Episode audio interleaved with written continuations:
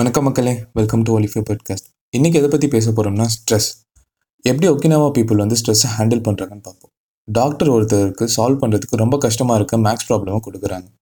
தென் அவரோட பிளட்டை எக்ஸாமின் பண்ணி பார்க்குறப்போ அவரோட பிளட்டில் வந்து நிறைய ஆன்டிபாடிஸ் வந்திருக்கு. அதாவது நார்மலாக நம்ம பாடியில் எப்போ ஆன்டிபாடிஸ் வந்து ரிலீஸ் ஆகும்னா நம்ம ஏதாவது வைரஸ் அந்த மாதிரி எதனாலேயாச்சும் இன்ஃபெக்ட் ஆனால் தான் அதை எதிர்த்து சண்டை போடுறதுக்காக ஆன்டிபாடிஸ் நம்ம பாடியில் ரிலீஸ் ஆகும்.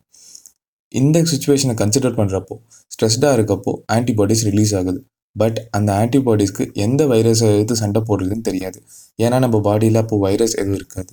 ஸோ அதனால அந்த ஆன்டிபாடிஸ் எல்லாமே நம்ம பாடியில் இருக்க ஹெல்த்தி செல்ஸை டேமேஜ் பண்ணிவிடும் நம்ம பாடியில் இருக்க குட் அண்ட் ஹெல்த்தி செல்ஸ் எல்லாம் டேமேஜ் ஆகிறதுனால நமக்கு சீக்கிரம் ஏஜ்னிங் ஆகிடுதுன்னு சொல்கிறாங்க இவங்க ஸ்ட்ரெஸ்ஸை எப்படி ஹேண்டில் பண்ணுறாங்கன்னா மொரிட்டா தெரப்பி மொரிட்டா தெரப்பினா என்னென்னா என்ன நமக்கு ஸ்ட்ரெஸ்ஸாக இருந்தாலும் அதை வந்து அப்படியே அக்செப்ட் பண்ணிக்கணும். அதாவது அதை ரிஜெக்ட் பண்ணவோ இல்லை சேஞ்ச் பண்ணவோ ட்ரை பண்ணக்கூடாது.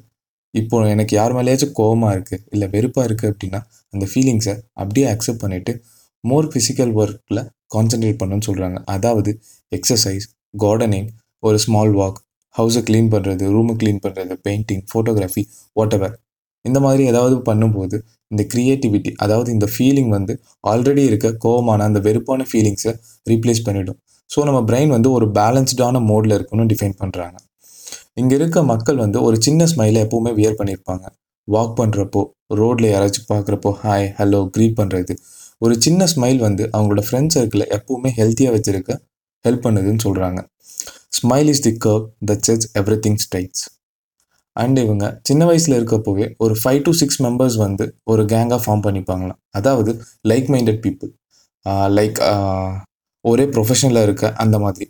அண்ட் இவங்க சர்டன் டேஸ்க்கு ஒன்ஸ் வந்து கண்டிப்பாக மீட் பண்ணிப்பாங்களாம். இதனால் என்ன பெனிஃபிட்னா ஒர்க் எக்ஸ்பீரியன்ஸை ஷேர் பண்ணிக்கிறது கெரியர் கைடன்ஸ் இல்லை ஃபினான்ஷியலாக ஒருத்தருக்கு ஒருத்தர் நீட் இருந்துச்சு அப்படின்னா ஹெல்ப் பண்ணிக்கிறது லைக் அட்வைஸ் இந்த மாதிரி.